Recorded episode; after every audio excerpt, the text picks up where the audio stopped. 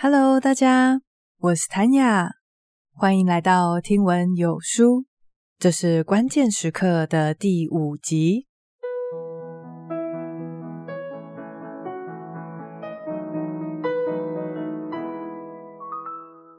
去年差不多在这个时候，听闻有书在 Apple Podcast 还有其他各大平台陆续上线了。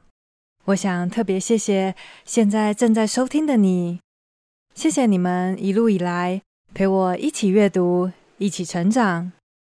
我也想特别谢谢喜音，你在我创作的路上一直给我回馈跟鼓励。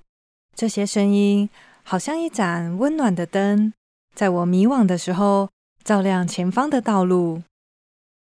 我还记得去年刚开始讲书的时候。没讲两句话就卡关一次，因为我没有事先写稿的习惯。有的时候，为了把一句话讲好，就可以坐在书桌面前苦思半天。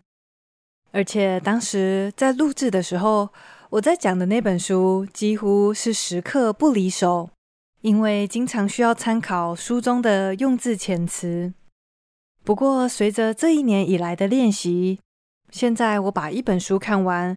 我就会先把要分享的重点跟要举的例子写在笔记本上，之后进入到录制的阶段，我只要看着笔记本就可以讲给大家听。只有在需要一些故事细节或者是研究资料的时候，才会把书拿起来翻。所以讲书的效率也比以前高出许多。不过，即使已经比刚开始进步许多了。我相信这一定还不是我最好的状况。我期待在未来的日子里，我能用更精彩、更流畅、更有条理的方式，把好的知识说给大家听。总之呢，无论你是刚刚发现听闻有书的新朋友，还是我的老朋友，我都很谢谢你们在这里陪我庆祝小节目的一岁生日。我会持续努力创作，希望把最好的内容带给大家。未来的日子里，也请多多指教喽。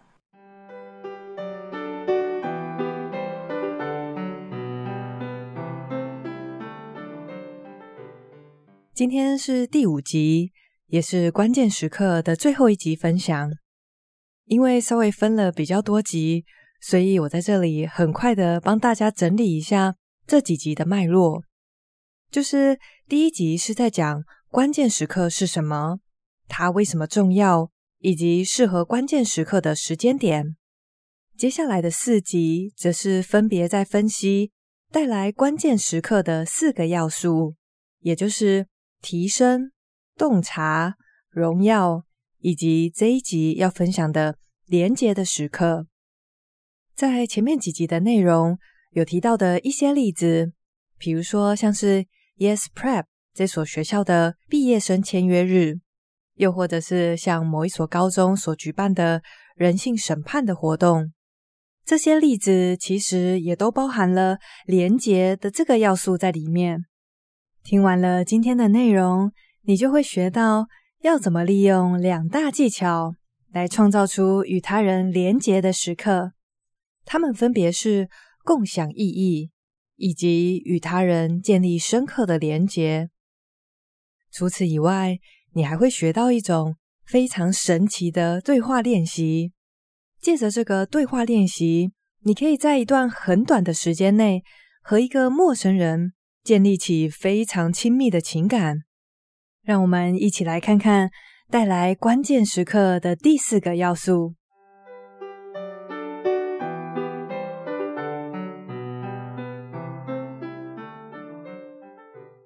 关于要怎么打造会让人永生难忘的连结的时刻，今天会分享两个技巧。我们先从第一个开始讲起。第一个是共享意义。大家应该可以想象，如果大伙儿只是漫无目的的聚在一起，绝对没有办法创造出特别的时刻。但是如果这一群人可以共享一个目的，共享一件非常有意义的事情，就有很高的机会可以创造出连结的这种关键时刻。若是想要与他人共享意义，有三个方面是我们可以去努力的。他们分别是酝酿同步的一刻、和大伙儿一起奋斗，以及与意义产生连结。我们用一个很棒的例子来说明这三件事。有一位女士叫做索尼娅，她的父亲因为严重的胃出血，所以住院治疗。他虽然很感激医护人员帮助了他父亲，但是在医院的经验却让他感到非常的不安。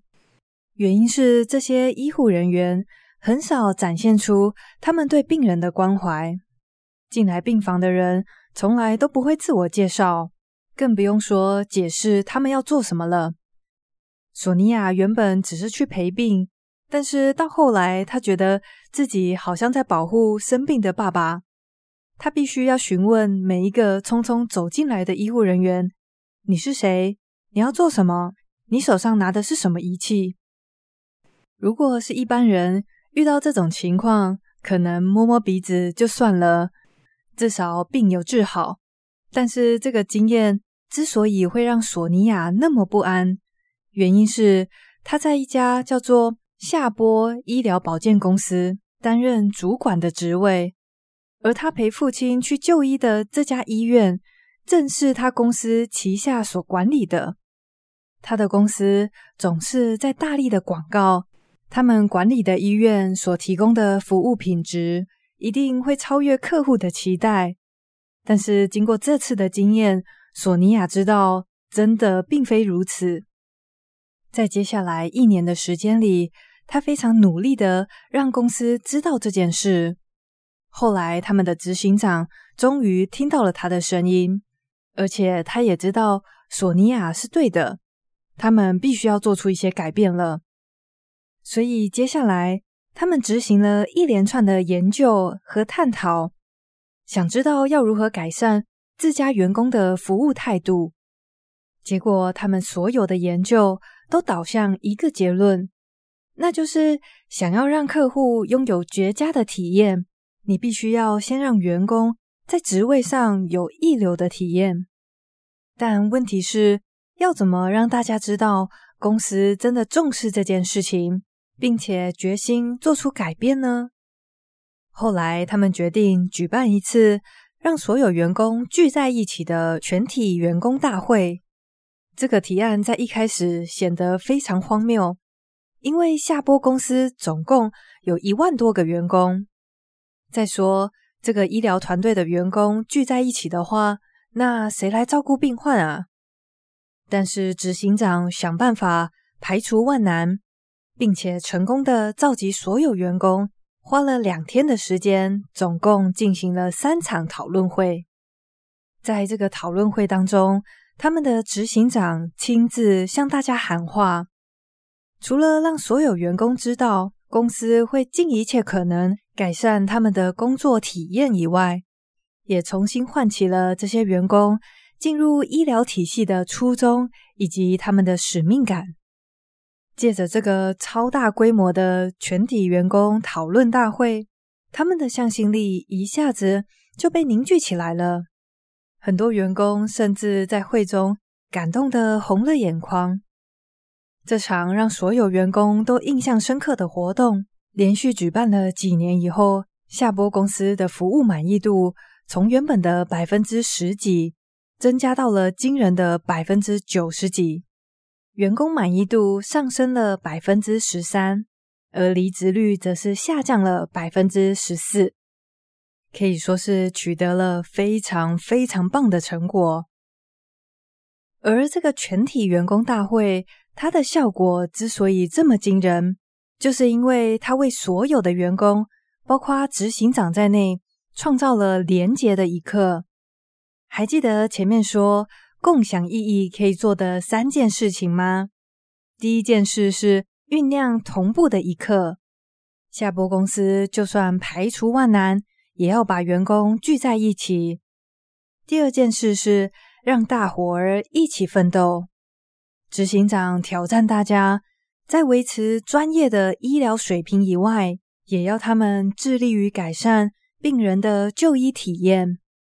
最后一件事情，则是和意义产生连结，它唤起员工的使命感，来公司的初衷，以及宣扬了公司的愿景。因为这场全体员工大会做到了这三点，所以才得以打造出让所有员工都印象深刻的巅峰时刻。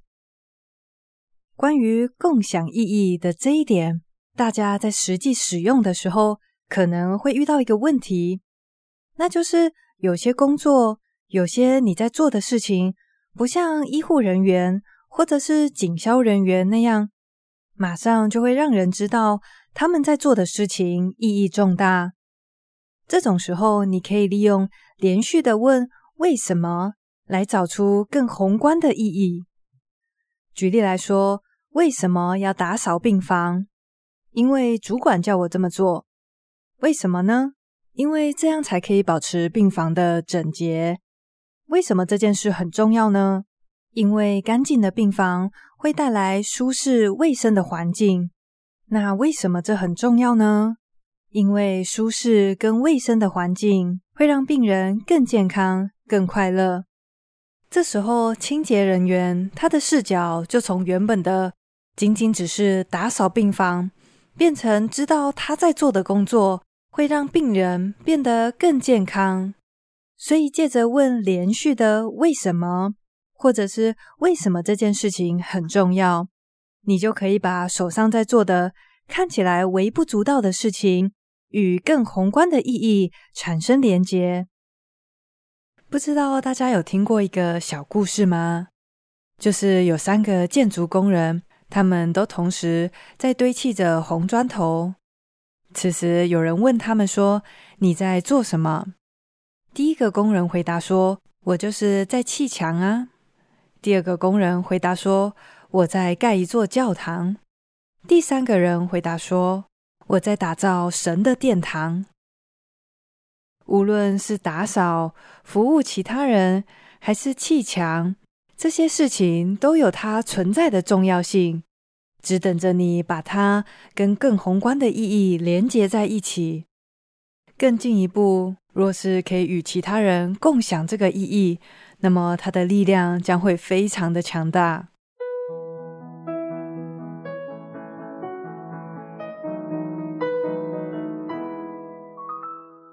接下来的第二个办法叫做，建立和他人深刻的连结。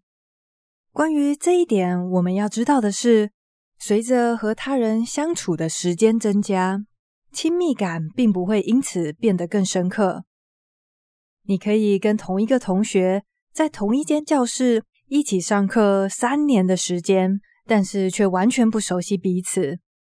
你也可以跟你的某一个亲戚在每一年过年都见面。持续了二三十年，但是你们依然一点都不熟。所以，时间并不是维系亲密感的重点。要加深连结，我们必须要采取行动才行。不过，积极的采取行动，指的可不是每天早上都传一封早安图给另外一个人哦。若是想要和另外一个人的关系变得更亲密，有三个面向是我们可以去努力的，他们分别是了解、认可以及关怀。这三点适用于每一种人际关系，尤其是在亲密关系上，你对伴侣的积极回应就变得非常重要。我们举一个比较夸张的拒绝回应的例子：假设你今天回到家，很明显的就是一脸愁云惨雾的样子。但是你的另一半却完全没有注意到，这是第一点，他并没有试图理解你。接着你讲起了在公司发生了一些不如意的事，心情非常的恶劣。结果另外一半的回应是，这件事情你也有错，他没有给你认可。最后你气得夺门而出，他也不问你去哪里，什么时候回来。这个举动则是缺少了关怀。这个例子虽然有点夸张，但是它还蛮生动的说明了我们是多么需要其他人的积极回应。若是可以得到另外一个人的了解、认可跟关怀的话，你们之间的亲密感会马上就上升。接下来，我们来看一位女士，她是怎么利用加强连结，把号称全美最烂的小学从谷底翻转上来。位于美国华盛顿的史丹顿小学，它是一所风评极差的学校。有一位女士说，它是在最糟糕的学区里面的最烂的一所小学，所以应该可以说是全美国最糟糕的一间吧。后来，学区的委员会指派了年仅二十八岁的卡利·费雪罗来改组史丹顿小学。费雪罗首先打理了学校的门面，因为他原本看上去很像是一所阴森的孤儿院。当学校重新明亮清爽了以后，他也才换掉了一批教职员，让更多愿意做出改变的新血来到学校任职。但是，尽管在大刀阔斧的做出这些改变以后，史丹顿小学的状况还是非常的糟糕。整个学校总是在几乎失控的边缘，才第一个学期就有三百多个人被退学，另外更有高达几乎百分之三十的学生长期的旷课。这种让人非常担忧的状况一直持续到佛雪罗找到了一间致力于改善学校现况的基金会。这个基金会的著名策略是强调家庭介入。基金会的人说：“你的学校不管再怎么用的富丽堂皇，若是和学生和家长之间缺少了基本的信任，其他这些都没有用。所以他们紧锣密鼓的训练老师来执行这次的家庭访谈。一开始有很多老师怀疑这个做法会有效果，因为家访他们也不是没有做过。”但是这一区学校的家长并非总是那么友善。不过这一次由基金会主导的家庭访问跟以前有很大的不一样。以前这些老师到了家里面，总是会带很多文件，这些文件上面会写着一些像是学校最近做了什么样的改革、宣导教育方针，以及希望家长配合的事项。但是这一次访谈，老师们什么都不带。到了家里，他们的角色是一位聆听者。他们被嘱咐要问家长们这些问题：家里面的小孩在学校的就学经验，问他们对自己的孩子有什么样的期待，以及问说：“诶，我可以做些什么来帮助你们家的弟弟妹妹学得更好？”这种不会带来压力，而且带有了解、认可跟关怀性质的家庭访问，很快就在小区里面传开了。家长们都在讨论：“诶，老师去过我家了，你呢？”这些家庭访问一下子就打破了学校跟家长之间原本不信任的关系。孩子们也开始记住老师的名字跟面孔。因为他们都看过这些老师出现在自己家里跟爸爸妈妈谈话。后来，他们迎来了一年一度的返校日。前一年这个活动只有二十五位家长出席，今年在家访以后，他们乐观的估计应该会有比较多人来参加，所以又额外加了五十个椅子。结果令这些教职员不敢置信的是，活动开始十五分钟以内，这五十个椅子都被坐满了，所以他们又急急忙忙追加了一百个，结果这一百个椅子也被坐完了。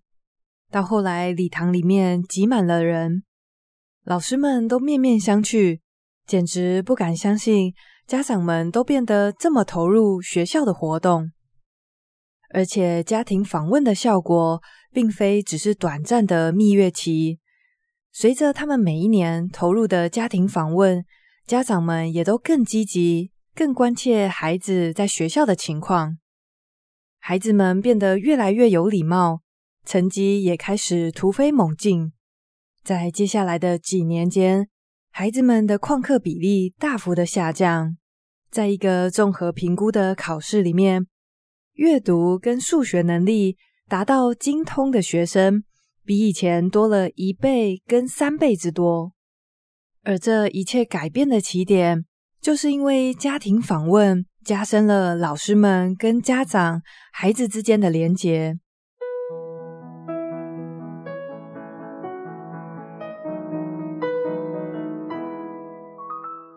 下面要提到的这个实验非常的有趣，而且它的结果也很惊人。它可以在短短的四十五分钟之内，让你爱上一个陌生人。这个实验是由一位名为阿图亚龙的心理学家所执行的，它叫做产生亲密感的实验。自愿参加这个实验的是他们心理学系的学生。这些学生会被随机分配跟一个原本不认识的同学一组。接下来，他们要进行三个回合的谈话，每回合十五分钟。然后，他们谈话的内容会抽签回答一些问题。比如说，一号问题是：假如说你今天可以邀请世界上任何一个人共进晚餐，你会想要邀请谁？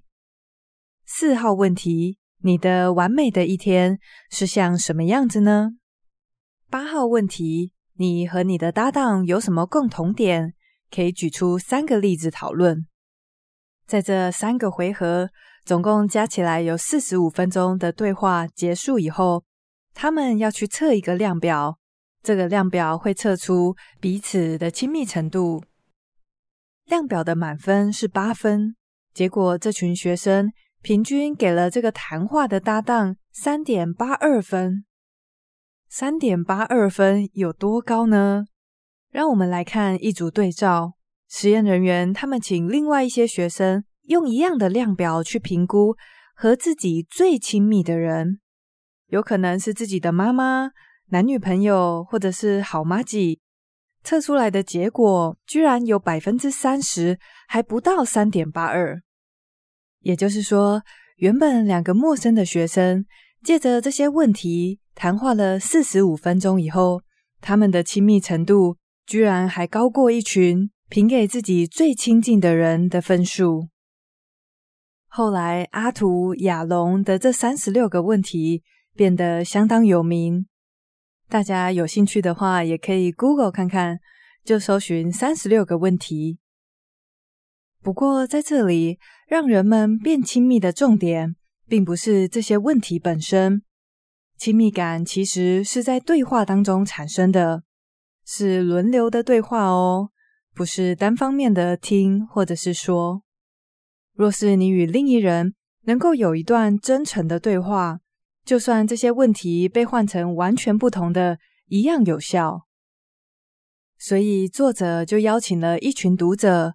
他说：“下次你在和某一个不太熟的人谈话时，可以试着不要只是寒暄，或者是闲话家常，试着把话题更深入一些，分享你们真实的感受和经验。”后来有一位读者回馈说，他跟自己办公室的一位经理谈话，以前他们若是有讲话，都是在讲公事。对彼此的家庭生活完全没有概念，结果这位读者就听作者的话，慢慢的在谈话中谈起了工作以外的事。结果他很惊讶的发现，这位经理之后要搬家，而且是因为丈夫的健康问题。然后他们也谈了一些他准备要卖房子的事。这位读者说，这一次的谈话完全颠覆了他以前就事论事的模式，同时也改变了他和这个人的关系。所以这边的重点就是，亲密感会在一段真实的对话当中建立起来。当然要注意，一开始不要太唐突，问一些非常私人的问题，就好像剥洋葱一样，你会发现，诶，随着对话自然的发展。对方就会跟你分享很多资讯。除此以外，也别吝于分享自己的经验，还有你真实的感受。也就是说，轮流的对话加上坦诚，就是建立亲密感的超快速捷径。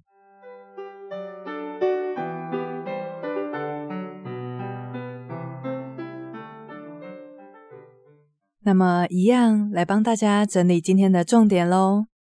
今天我们谈到的是带来关键时刻的第四个要素，也就是连接的时刻。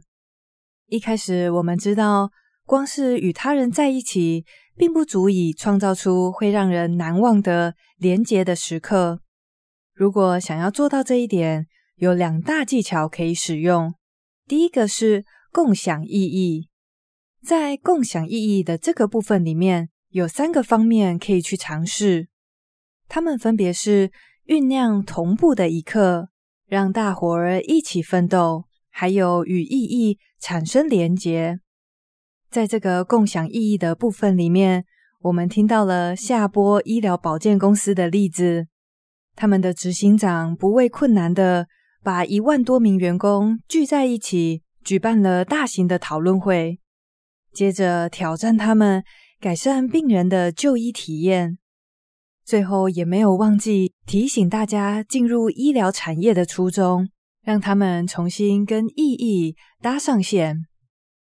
这个员工大会成为了极为成功的连结的时刻，因此得以大幅的改善员工跟病患的满意程度。